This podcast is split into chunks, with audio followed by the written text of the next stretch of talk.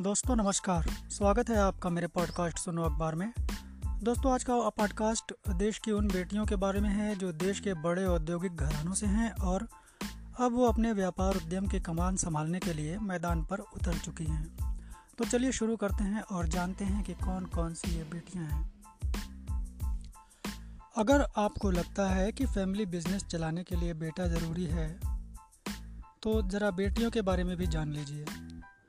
दुनिया के सबसे अमीर व्यक्ति बर्नार्ड अर्नाल्ट ने करीब बहत्तर दशमलव चार करोड़ रुपए की वैल्यू लग्जरी वाले सामानों के दूसरे सबसे बड़े ब्रांड डायर की ज़िम्मेदारी अपनी बेटी डेल्फिन को सौंपने का ऐलान किया है। वे एक फरवरी से नया पद ग्रहण करेंगी।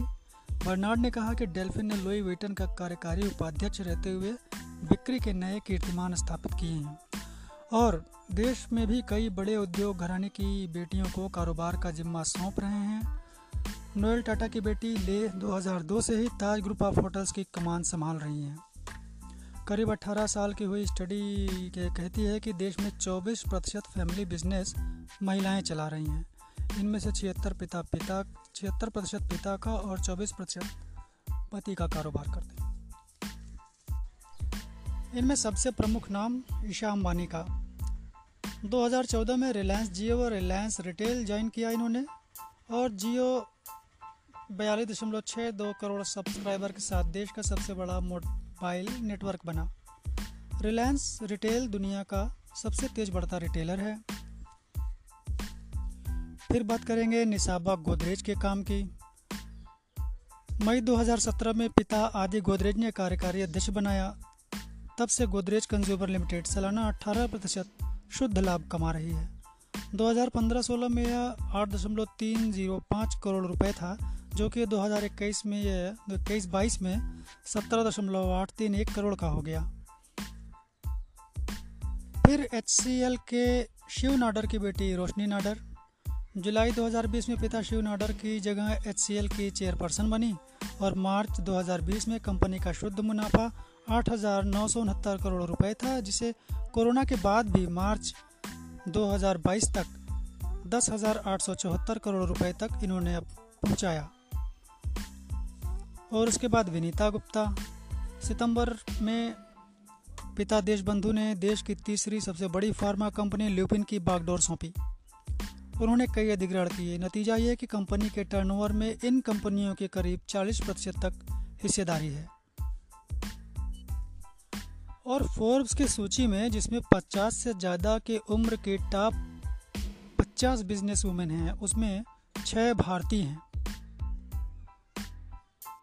संगमित्रा बंदोपाध्याय, पेशे से कंप्यूटर साइंटिस्ट हैं। 2015 में भारतीय सांख्यिकी संस्थान की पहली महिला डायरेक्टर बनी और 2022 में पद्मश्री से सम्मानित की गई हैं। और माधवी पुरी बुच मार्च 2022 में बाज़ार नियामक सेबी की पहली महिला अध्यक्ष चुनी गई। सरकार से व्हाट्सएप व इंस्टाग्राम पर इनसाइड ट्रेडिंग बंद करने को कहा है। फिर जरीन दारूवाला 2016 में स्टैंडर्ड चार्टर्ड बैंक इंडिया की सीईओ बनी। 2019 तक बैंक को घाटे से उबार लिया।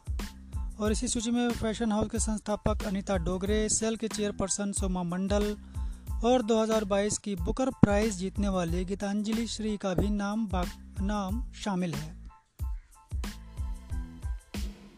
लेकिन कुछ एक दो ऐसी बेटियाँ भी हैं जिन्होंने जिन्हें अपने पिता के कारोबार में इतनी रुचि नहीं है। जैसा कि मैंने एक बार बनाया, बताया था आपको बिस्लेरी ब्रांड के बारे में। करीब सात हज़ार करोड़ की वैल्यू वाली देश की सबसे बड़ी पैकेज्ड वाटर कंपनी बिस्लेरी के मालिक रमेश चौहान की बेटी जयंती ने इस कारोबार को आगे बढ़ाने से इनकार कर दिया है।